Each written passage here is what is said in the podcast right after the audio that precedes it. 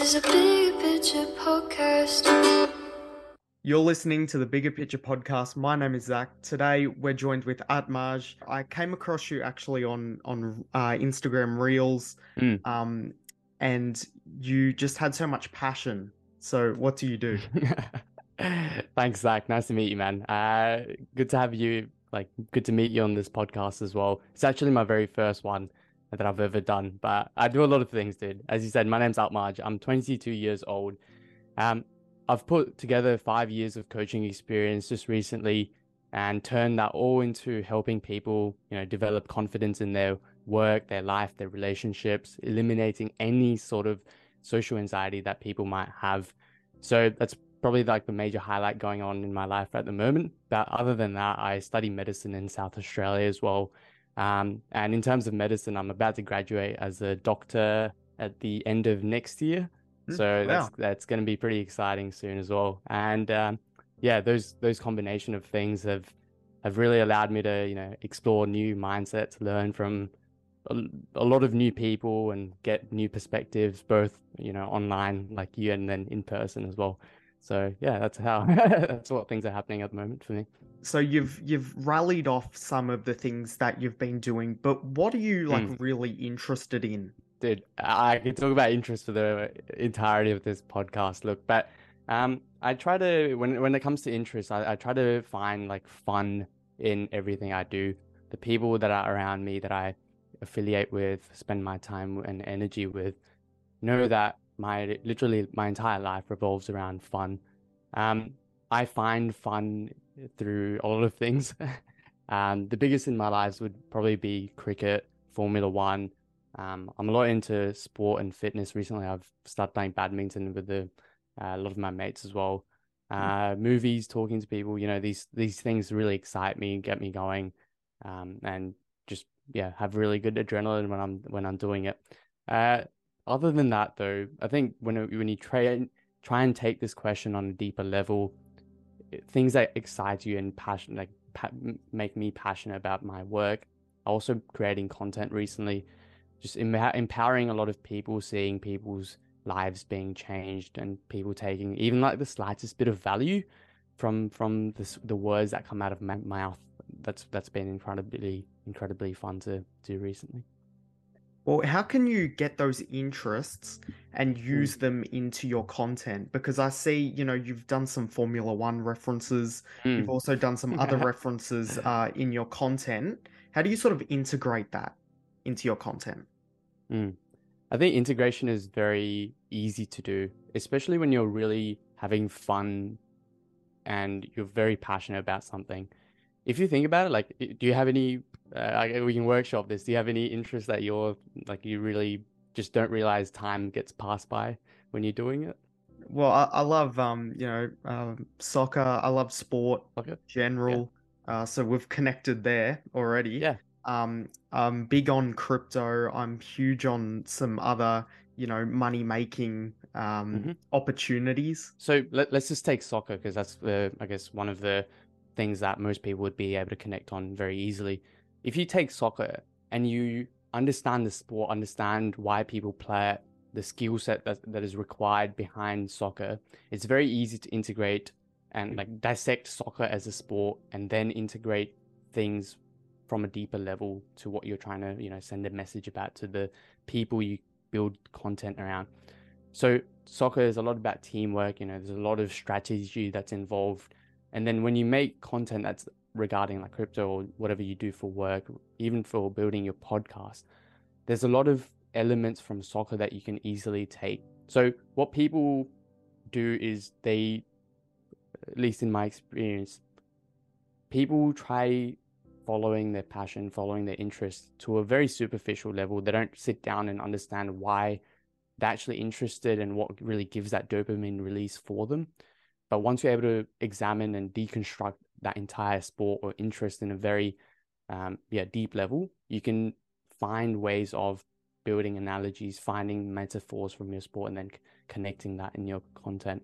Um, in Formula One, for example, I really like like the cars look cool and whatnot. Sure, but the sport is all about you know getting microsecond uh, millisecond rather improvements in your time and efficiency, and that builds a lot of uh, builds a lot of value for me when it tries when I try to speak about efficiency, for example, with like clients.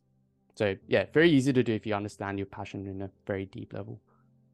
You spoke about dopamine, um, talking about you know what what gets you excited. Um, when you're in situations at just say events like a bar or you know a sporting club, how do you deal with fit into those social dynamics? Let's let's do an activity together. Okay, so I want you to put your hands out for me, and I'm scared right now. No, yeah. no, nothing to, nothing to be scared about. So with your hands, it's a very easy thing, uh, activity, right? So we're gonna make a fist now, and then get your thumbs up like you're doing a yeah thumbs up hitting someone. And then when I say switch, I want you to take that thumb, put it down, then put your index finger out. All right. So, but the point of this is to do it really fast. So we'll start off with that, and then go switch, switch, switch, switch, switch. Oh my! Oh Okay, my! So it, it gets a bit fumbly, like when you're trying to really build um, speed into this thing. Now, the instruction that I gave you was a very simple one, right? It was just to make a simple switch, but the synaptic, you know, uh, the connection between like your mind and your, I guess, finger muscles as well, in order to execute that command or instruction well, I guess that comes down to mindset and training. Okay, so a lot of the biggest sort of uh, obstacle I had to overcome or I get other people to really think about is mindset change.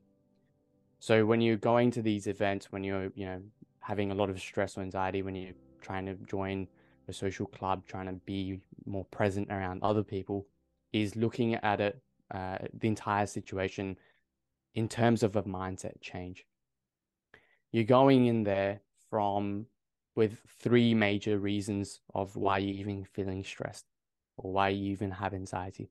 And the three major reasons I usually talk about with my clients first one comes from social confluence, right?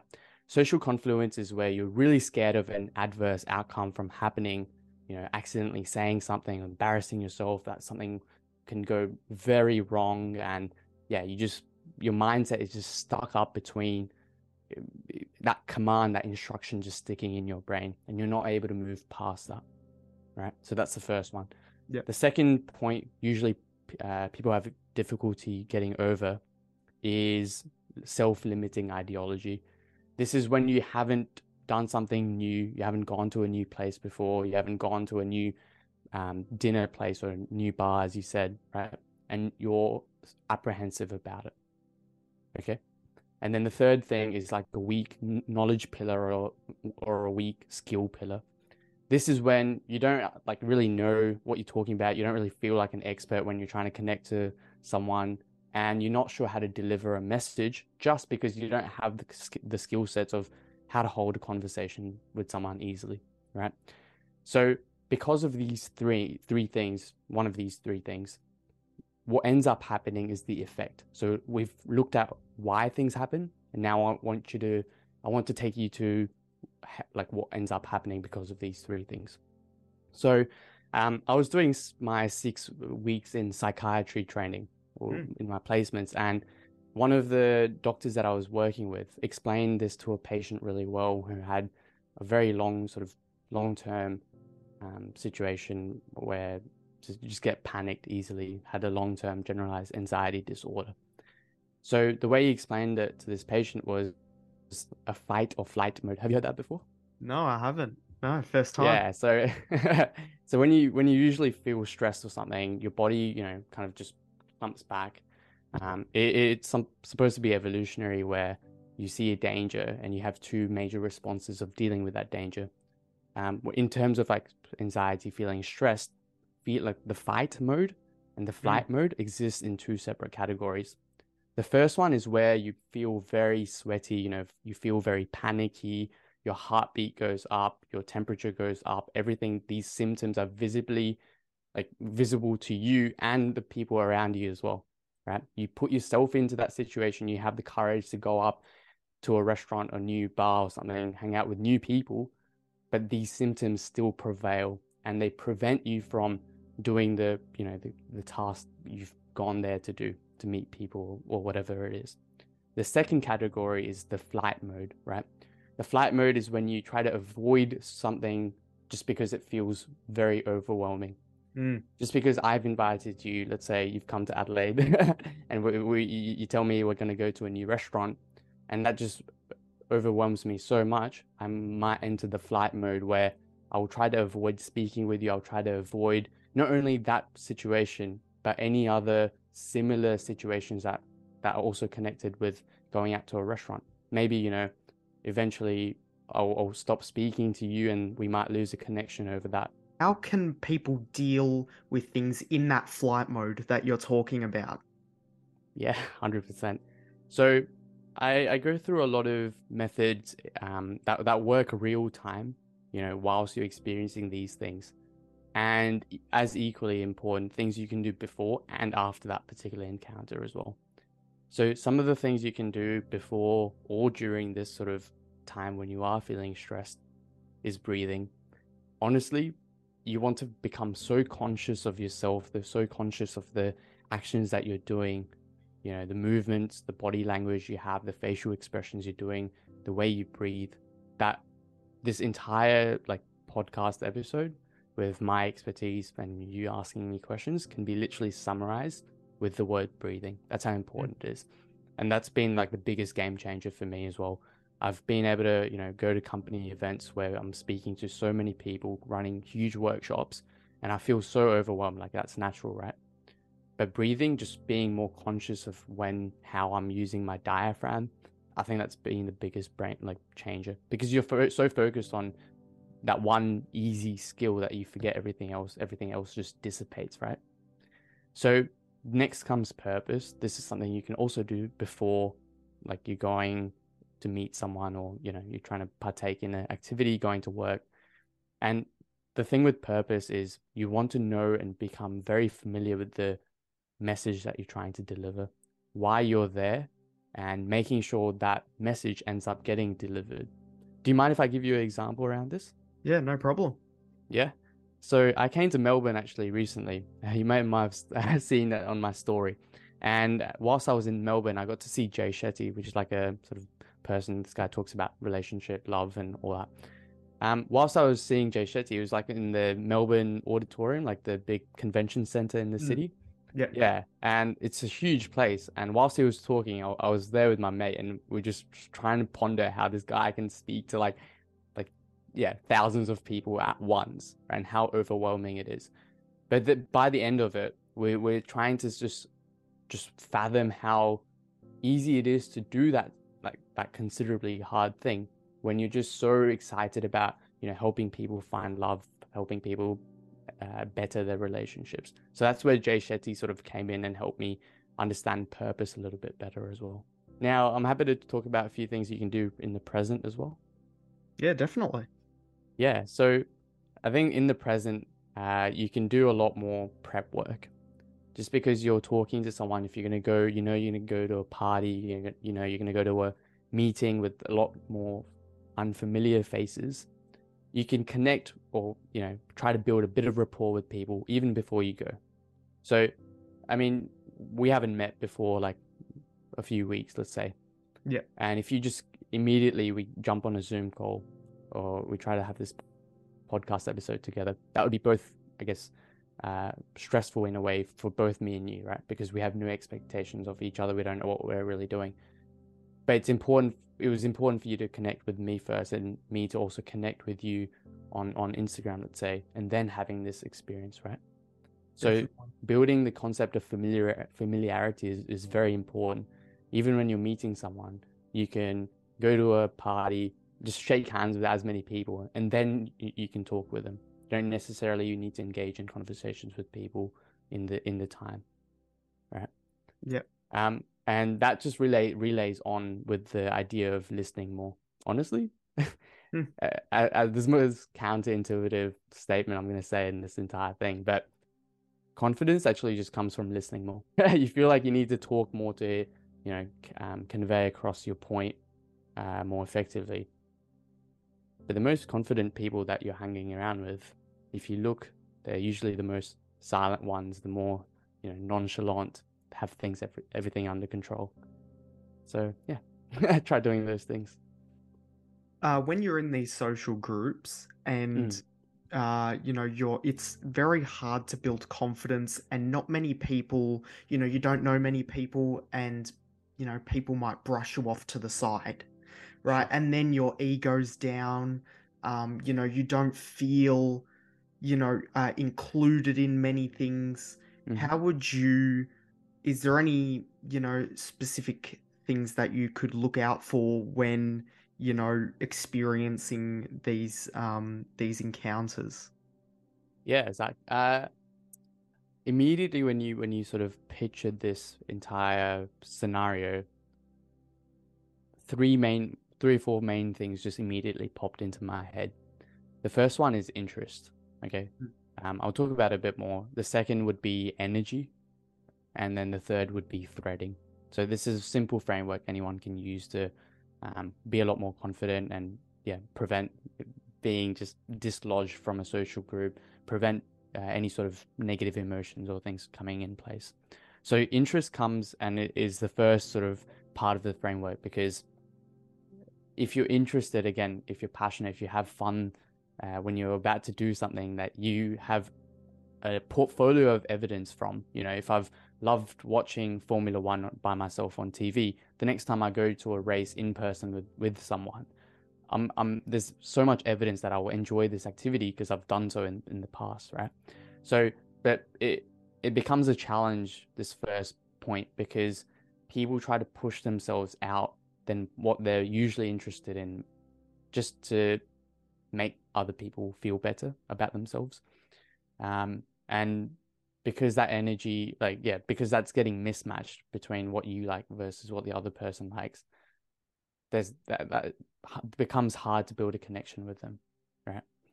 So the next thing is energy. Now, to talk about energy, uh, like I've got this exact pen actually. Hmm. Now, this exact pen I had to borrow from a, one of the nurses on my on my wards. It's not my pen, but I had to borrow because I lost my pen in the moment. But the reason I talk about this pen is actually I actually had two pens, and just yesterday someone asked me for a pen that they could borrow.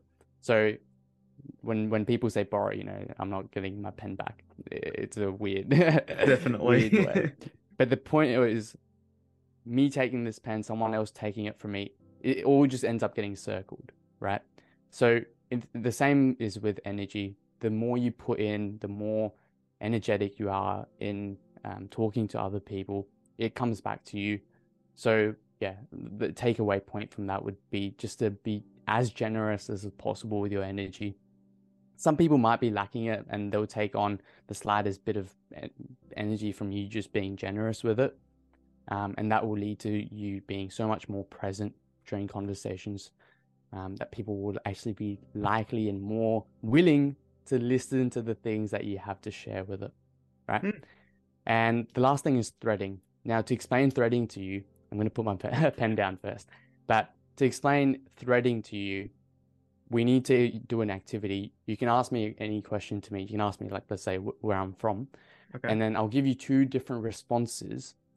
And then you can see which one is better when you're trying to, you know, be part of a social group, be more present in a social group. Yeah. Okay you ready Yeah, go- let's let's go for it. well you already know the question uh where Yeah, are you okay. from I'm from Adelaide. okay is that it All right. Yeah, that's it. And Okay. then you try asking that again, and then I'll give you a little bit more different Okay. of a response. uh where are you from I'm from Adelaide. I love the small sort of city vibe that it has. I like to do things, you know, quietly, gives me a sense of individuality. And yeah, I've grown up my entire life here. there was more meat on the bone there Right. So even you can ask me follow up or give me follow up responses. It's I've made your job easier, right, in doing that in that Mm. second response. But people don't p- think about this consciously when they're trying to have a conversation with other people. And you might have seen like this happens a lot over text messages where the conversation ends up being dead in a way because the other person isn't replying to you as as sort of energet- energetically as you are but maybe that could be your fault. You know, maybe you haven't provided them enough premise to go after, to chase. Mm. Um, so when you're in these, you know, out outside settings, you know, Mm. people go straight to alcohol. Alcohol Mm. is like a mechanism where you have it and, you know, it's cool and you can just let your guard down. You know, Sure. you can be yourself when you have alcohol. Do Mhm. you really need alcohol to be, you know, happy at a at these events? No. That's the short answer. Um, look, I don't drink at all, right? And people, I've gotten comments uh, in the past where I have an event for uni or something going on, where I actually am more, you know, confident in my own self than people who are actually not sober. So, in terms of alcohol, I think it, it's a very, obviously, as you said, a very temporary form of dopamine where you're able to become a complete different version of yourself. But the way I look at alcohol is like the, I guess, the post sort of aftermath of that. If you know you can't sustain that persona that al- alcohol gives you in the long term, in the past, after that party is finished, then it actually puts you at a more dis like greater disadvantage because now you've set your expectation here. People expect you to be as confident, you know, people expect you to be a very extroverted person. And the next day you've turned up to the office, you've turned up at uni in your in your group, you, your co-workers are there, your classmates are there. Isn't it more detrimental if you can't actually live up to those expectations? And now you've entered more of that like either fight or flight response that we've talked about earlier. obviously when there's things involved uh, out um, at clubs, out at pubs, um, friendships obviously depart. Mm. The departure of friendships. Have you ever, you know, been in those situations? And how can people sort of have that conversation with people and make it normalized? Yeah. Oh, this this has happened uh, a lot of times and more recently as as I've become more comfortable with, actually, you know, ending friendships or just saying no no to people when when it's necessary. Um, and I this sort of opened my eyes when I was uh, hearing Kevin from like Shark Tank. You know, the bald Ah, guy from O'Leary. yeah, uh, Kevin O'Leary uh, always wears the red tie and stuff. But uh, he was doing this conference, and someone was uh, asking him a question during Q and A, where this person he's created like an entire business um, from the age of sixteen. You know, gone in his like mum's basement to work on online business. Classic story, right? Mhm. Um, they've, they're about to go public and start, you know, actually having in stock tradings and whatnot for, for his entire company.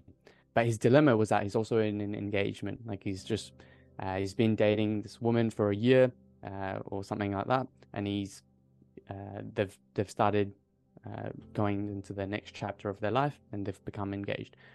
The problem is, it's very hard to sustain both things with the business and the and his fiance because the fiance just has different expectations of of this person. I know they'd been dating for a while, it's probably more than a year, but Yep. but it's becoming very hard to do do what they need to uh, for his business. So he asks Kevin a question, saying, "Look, what do I do in this scenario? I, like I've got this massive two important things going on." And Kevin just gives a very easy like reply, and the crowd just goes into a shock, like uh, like how easy it is to make a decision. Yes, the business is gone. You know, Kevin sort of looks at it as a point of view of what's easier to replace. Is it easier to replace a ten-year business that you've created, you've put your life into, you're so passionate and uh, about influencing other people in the world, or a, a fiance that you've just gotten and you've just been dating? Like, what's more important to you, right? And then at that point, you can see on his face, like the business was just his entire life. I've, I've told you this story because it answers your question through the idea of compromise. So I've had to end friendships, not because they're a bad person, but I don't want to compromise me being in the wrong network. I don't want to be uh, compromise my uh, energy being drained into people who either don't celebrate my wins, don't you know help me uh, get through tough times together. and their idea of fun was just completely different to to I am, to who I, like to what I do, right? Yeah, yeah. So that was why it was necessary. Having that conversation is easier than you think. It's all about respect, even when you're trying to end things with people. Uh, and you know what people will usually do, which is the bad thing. People like if if I don't- if me and you don't want to be friends anymore, I'll just ghost you, Yeah, right. right? People, It's people it's that this. cold. It's that cold. It's that cold, right? People will just ghost you, but I don't think that's the right approach. Ghosting, still, you might have, you know, at the back of your mind, some some expectation of me still, of of what to do in the future. But if you actually sit down with the person, and explain to them, look, this is happening, and you're communicative of the fact that your idea of fun doesn't really match up with mine anymore, right? It's actually more detrimental. It, sorry, it's more valuable for the other person to realize that to continue doing their fun, they should actually seek out a different friend rather than waiting for you. Mm, And that's what the ghosting option doesn't really provide. So they can also move on and then you can also move on together. I think that's the most respectful, easy way to have that conversation. I think I think that's um more powerful, but then it's also more scary as well. It is. So, so the next question that I want to ask is with other people's expectations of you. You know, you're Mm. in a relationship, you're in a friendship, right? But how can you match someone else's expectations, but then also know your expectations as well? Yeah. So uh, this is this is a point of you know contention uh, amongst our daily lives, whether that be at uni in our personal um, relationships with friends or family, even right. Dealing, I think this entire solution comes from like comes from within, and then you expand into like uh, more external layers as you go on.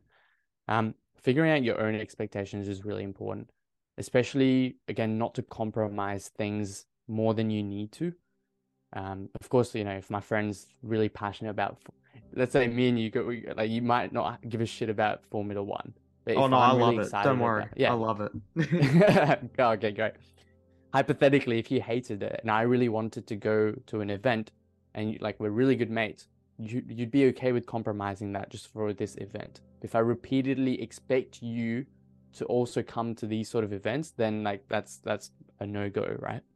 So i think communi- expectations come down a lot with communication. People find it so scary to have that that conversation with others that they would rather wait for something bad or something to go horribly wrong between the relationship rather than to be communicative of it upfront.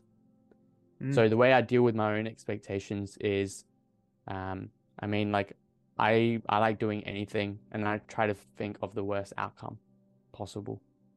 This is my first podcast. Like maybe I've done this podcast ex- like horribly w- wrong, but what's the worst that can happen? Like maybe you don't invite invite me to to another episode in the future or something, right?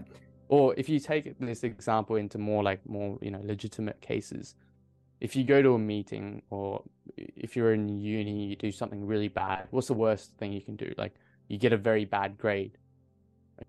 Okay, sure, but like, you can you know, make up for it by studying harder for the next thing, be more prepared.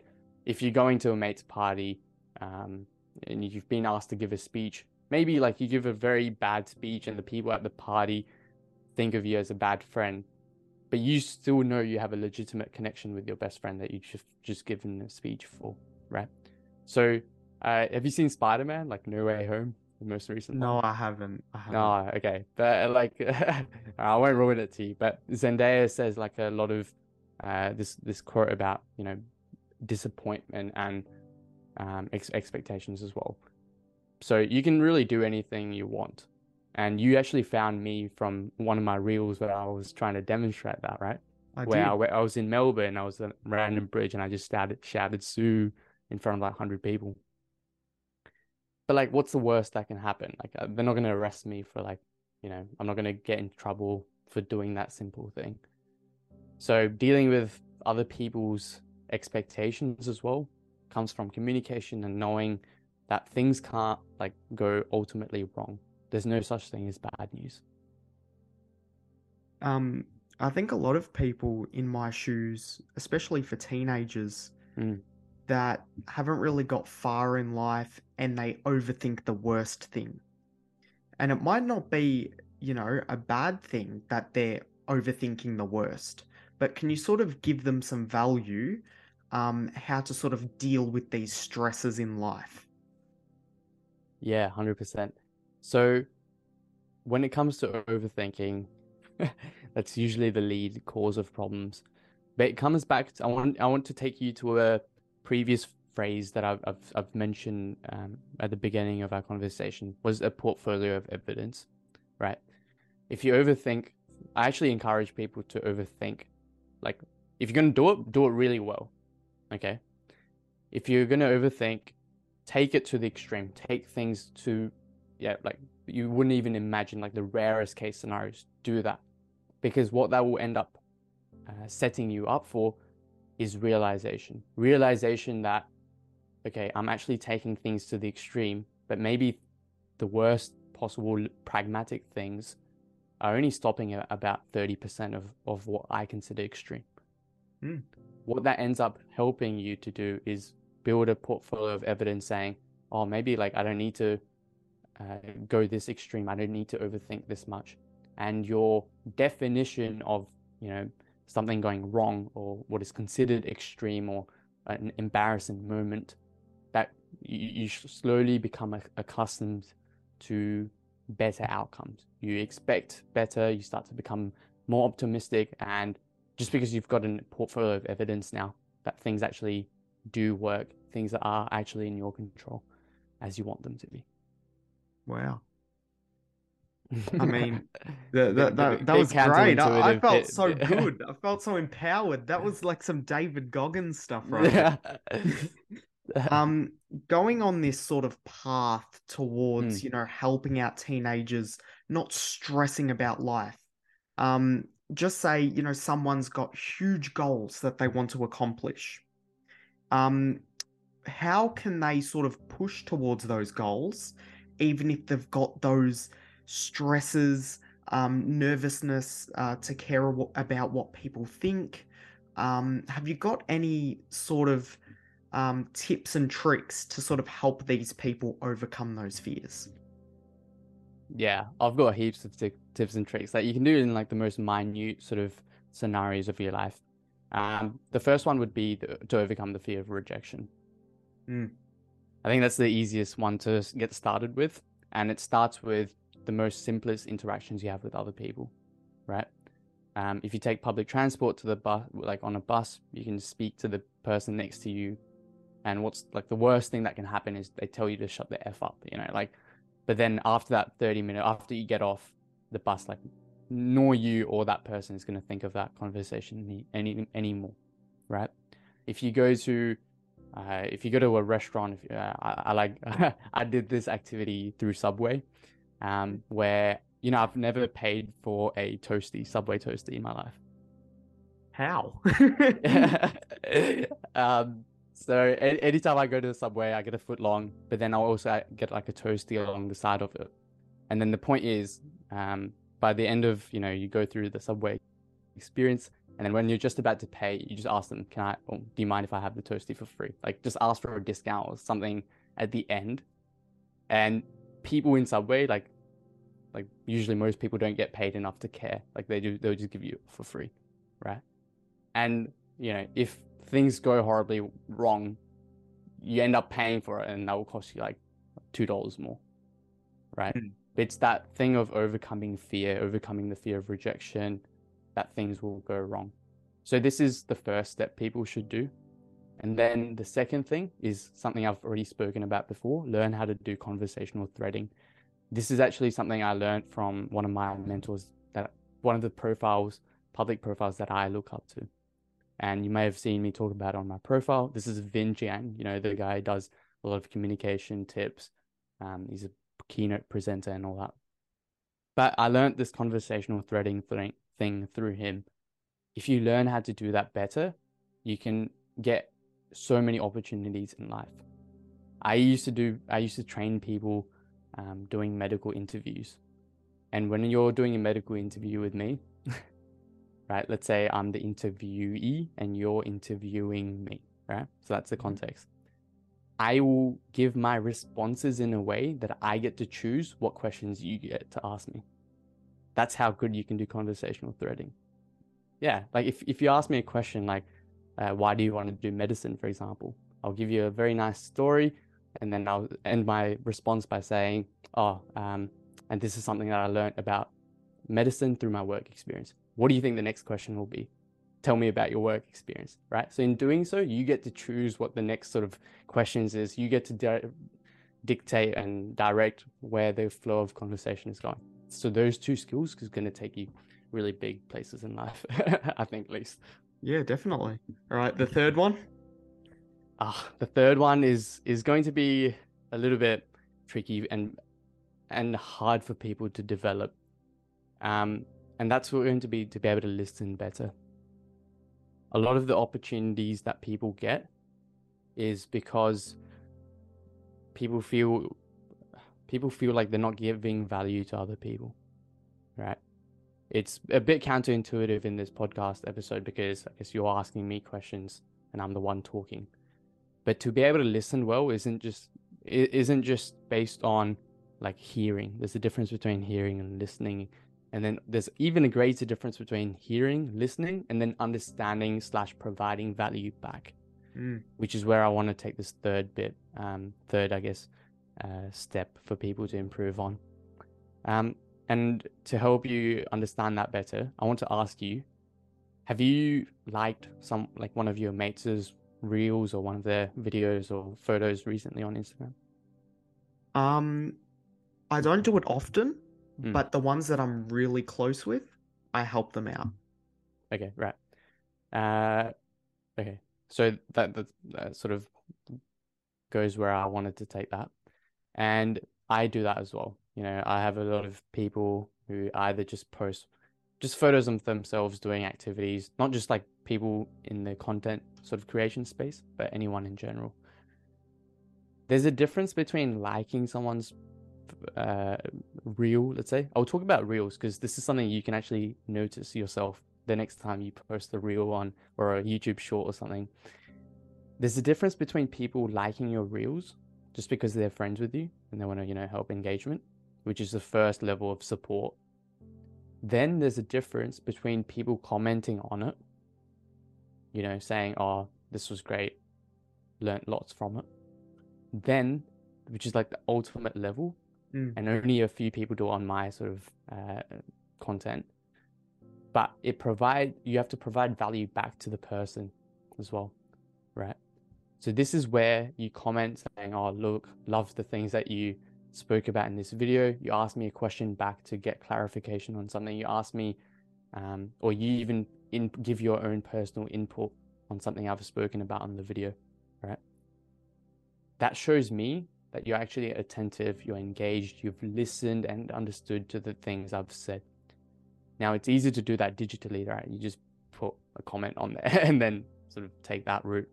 But imagine you can have that superpower in real life, in in in conversations as well. I think that's so opportunities that I wouldn't have normally, um, because people are people see that I'm actually invested back into them. I'm giving my, you know, I'm being generous with my energy back towards them, and then that sort of symbiotic relationship just takes both of us and helps us grow in, I guess, financial, personal, professional ways that wouldn't have ever imagined. Okay, so you know we've talked about you know content creation. We've talked about you know helping stress. We've been talking about all these different topics, but I want to take things Mm. into account for you because you know you've got a resume. You're doing some study at the moment. You know you're doing you're doing really well with all your stuff. Um, Oh, thank you. with with medicine and working in medicine, um, sort of give me a bit of a rundown of what you do and also, you know, the best bits, the challenging bits, and sort of just an overview of um you studying in medicine. Yeah, I'd love to. Um, I mean, it takes up like majority of my day being uh, on the wards uh, at the moment. So, in the way it works at my uni is the since I'm in my second to last year and my last year, those two years we spend majority our entire learning happens like literally on board um, in the hospital, like being present with other doctors and more senior staff. That's compared to you know preclinical years where you have lectures and majority of your teaching happens using textbooks and other resources. So that's usually how study and learning happens in medicine, those two ways. Um, I'll talk about my experience at the moment. I think it's a lot more fun now that I actually get to apply the things I've you know spent two three years learning to to living people and actually interact with them, see them becoming better over a course of period. Um, I guess the most challenging part of that is you don't really get involved too much. I guess you're just a med student. You, you're supposed to know how to help people, but because you don't have that authority just yet to actually start enacting plans, um, you haven't studied that much. You haven't you know specialized in a particular field as well. So sometimes feels like you're not getting involved in the team as much. Um, but yeah, the best part about medicine as well, like, is it's just amazing to like learn about the human body. Anytime any of my like relatives or like friends, anyone has a medical issue, I can appreciate why they've gotten that issue and how like they can get better as well. I think it's just like an amazing superpower to have. Um, like when you look at a rocket or something, like you know it sort of moves and it orbits the Earth or something, but like the actual niche details that are involved in the mechanism behind that, I think it's just very fascinating to to learn through medicine. Um, I've learned so much about autonomy as well. Mm. So autonomy is like you know your decision of your willingness to do something. Um, patients have full full autonomy. You know they get to say what happens in their treatment. Um, certain people don't like getting blood transfusions done, for example. Certain people would rather have like a nice life eh, and maybe end it early rather than have a painful, you know, longer life duration, for example. So autonomy I've learned from a lot because I've taken that into my personal life as well. And you know, having that control of me getting to do and me get having the say in what I want to do and not other people around me. Maybe gets influenced by what's best for the long term. But ultimately, having the autonomy in, in, in myself has been really um, fun and yeah, a learning point through doing medicine. Um, the challenges also come through like a, a, lot of study and a lot of hours of work, as you can probably imagine. It's like a uh, for me it was like a six year degree, and yeah, there's just a lot of study to do. And sometimes I feel like I don't get time enough to do other things in my life than just medicine. Um, I think that's mostly like the the con pros and cons like mm-hmm. of, mm. of medicine because yeah people like doing other things and people some people like making medicine their like the sole priority this gives them fun as well so i look i like medicine i like doing it as a hobby as well i think that keeps me going just uh, knowing that you know people I can get involved in helping people's well-being. But then I'm also that sort of person that likes doing other things on the side and yeah, having more fun um, ultimately in my life. But yeah, if people when you're you know watching this want to do med, figure out why you want to do it as well. I used to do like coaching for people getting into medicine for like three, four years. Mm. And the very first lesson we would do is figuring out why they want to do it. Again, if you don't have enough interest, you're not going to be able to you know survive for a long period than as as what you would anticipate. Um, lastly, I want to dig mm. into patience when doing extracurricular schooling because you know like people after high school they might just call it quits but what could you give maybe some advice maybe some you know motivation to the people that want to do better in life that want to you know, go to university, they might be a bit scared about debt. Mm. What kind of motivation could you give um, so then they can, you know, do university and, you know, create a better life for themselves? Yeah, 100%. Um, and this is a very controversial topic usually, right? Because oh, definitely. Uh, recently, everyone's like, "Oh, college debt, don't do it. Go start your own thing." Yeah, I mean, like that's that's cool. You can do it if you want. I think university people don't uh, pay as much attention to its benefits as well. Um, if you're studying law, if you're studying and trying to go into a profession that really is beneficial and needed in the society, then university is 100% important. you know, you can't just study law on your own.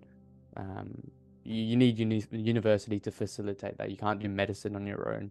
So if you're trying to go into a profession that uh, that requires study, that requires um, a lot of debt to then you know give you longer returns in the future, I think university is reasonably like, a reasonable choice for people like that.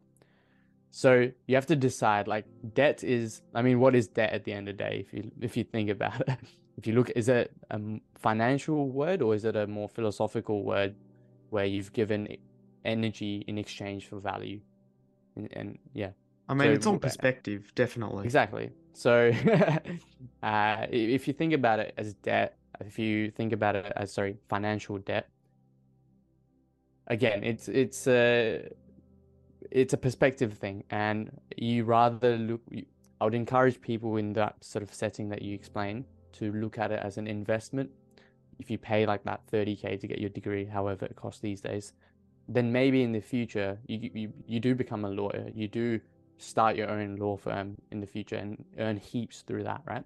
Mm. So again, if you're trying to do a profession that isn't, you know, isn't going to give you a long-term vision, isn't going to provide you in a, a position to have scale in the future, then yeah, it's, it's probably not the best choice for you. Um, thank you, Aatmaj, for for coming on the podcast. Thank you absolutely amazing. Uh, go check out his socials. Uh, I'll link them down below. Yeah, I mean, as you said, uh, if you want to learn and listen to me more in a more you know longer form of dialogue, you can check out my YouTube channel as well, Aatmaj Dasondi.